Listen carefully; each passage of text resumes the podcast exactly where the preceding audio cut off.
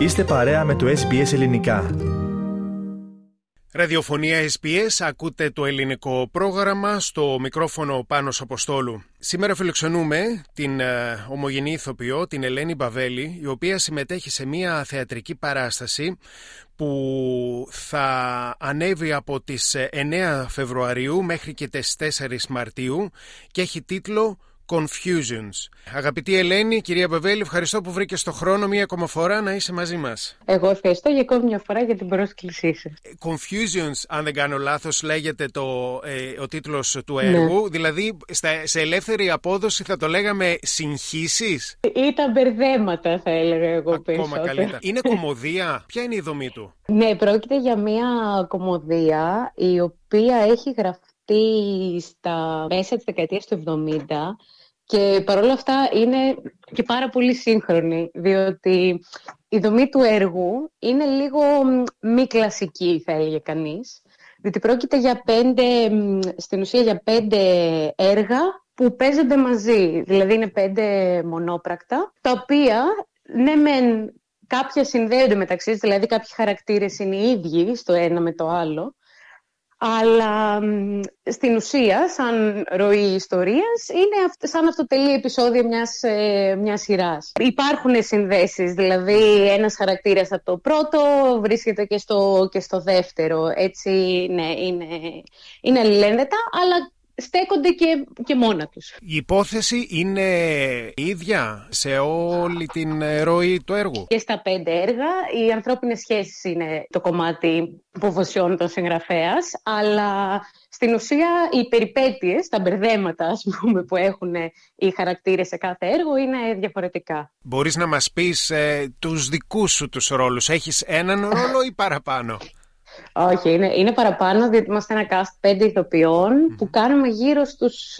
20 ρόλους και οι πέντε, οπότε έχουμε γύρω στους τέσσερις χαρακτήρες ο καθένας. Και το ενδιαφέρον είναι ότι είναι πάρα πολύ διαφορετικοί μεταξύ τους. Τα έργα είναι το Mother Figure, Drinking Companions, Between Mouthfuls, God's Foot's και Talk in the Park. Και εγώ πάω από το να κάνω μια γυναίκα παντρεμένη, χωρίς παιδιά, σε έναν σχετικά δυστυχισμένο γάμο, σε μια γυναίκα ανεξάρτητη, μοντέρνα, ανήπαντρη, που δεν σηκώνει μίγα στο σπαθί της κατά κάποιο τρόπο.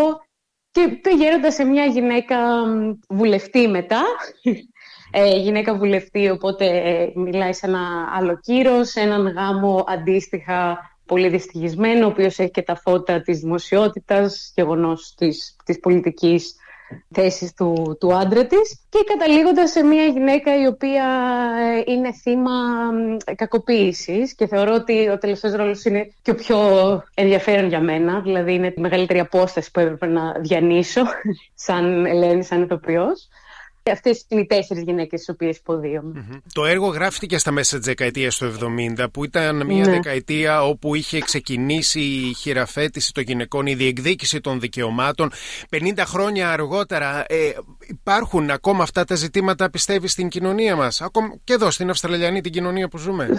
Βέβαια, πάρα πολύ. Και δεν ξέρω πότε θα σταματήσουμε να λέμε ότι «Ω, κοίτα να δεις ένα έργο το οποίο γράφτηκε πριν πάρα πολλά χρόνια καταλήγει να είναι πάρα πολύ σύγχρονο.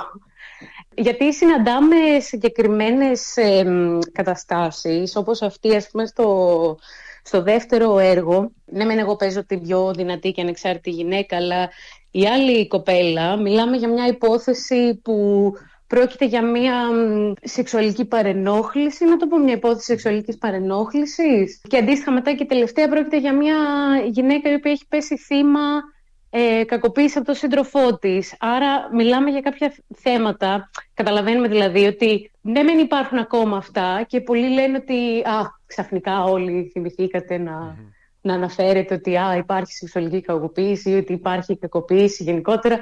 Καταλαβαίνουμε ότι αυτά γινόταν πάντα. Και τα βλέπουμε ακόμα και σε καθημερινή βάση στις εφημερίδες. Ακριβώς και τα βλέπουμε ακόμα. Απλά ίσως νομίζω μας κρούει λίγο το, τον κόδωνα του κινδύνου ότι κοίτα να δεις, ο άνθρωπος το έγραψε, το έγραψε ένας άντρας αυτό το, στα μέσα της δεκαετίας του 70 άρα αναγνώριζε ότι υπήρχε αλλά ίσως η γυναικεία φωνή να μην υπήρχε τόσο έντονη ακόμα γιατί όπω είπατε και εσείς ότι ήταν η αρχή να το πούμε της, ε, της γυναικείας χειραφέτησης και μέσω των media και, και όλα Να πούμε λίγο για το συγγραφέα. Ο Άλεν Egburn, ο συγγραφέας, ε, είναι Άγγλος. Είναι πάρα πολύ ενδιαφέρον γιατί δίνει έτσι πολλά στοιχεία της εικόνας το πώς ήταν ε, η Αγγλία της, στα μέσα της δεκαετίας του 70. Γιατί όλο το έργο στην ουσία διαδραματίζεται σε διάφορες περιοχές της Αγγλίας. Και για ό,τι έχει σημασία τα έργα του έχουν ανέβει και στο West End και στο Βασιλικό Εθνικό Θέατρο στην Αγγλία αλλά και, στο, και από τη Royal Shakespeare Company που είναι πολύ σημαντικό. Ναι και νομίζω έχει, έχει χρηστεί και Sir από τη, έχει χρηστεί από τη Βασίλισσα. Ναι, ναι, ναι, λέγεται Sir Alban Oakwood. Ναι, ε, ναι.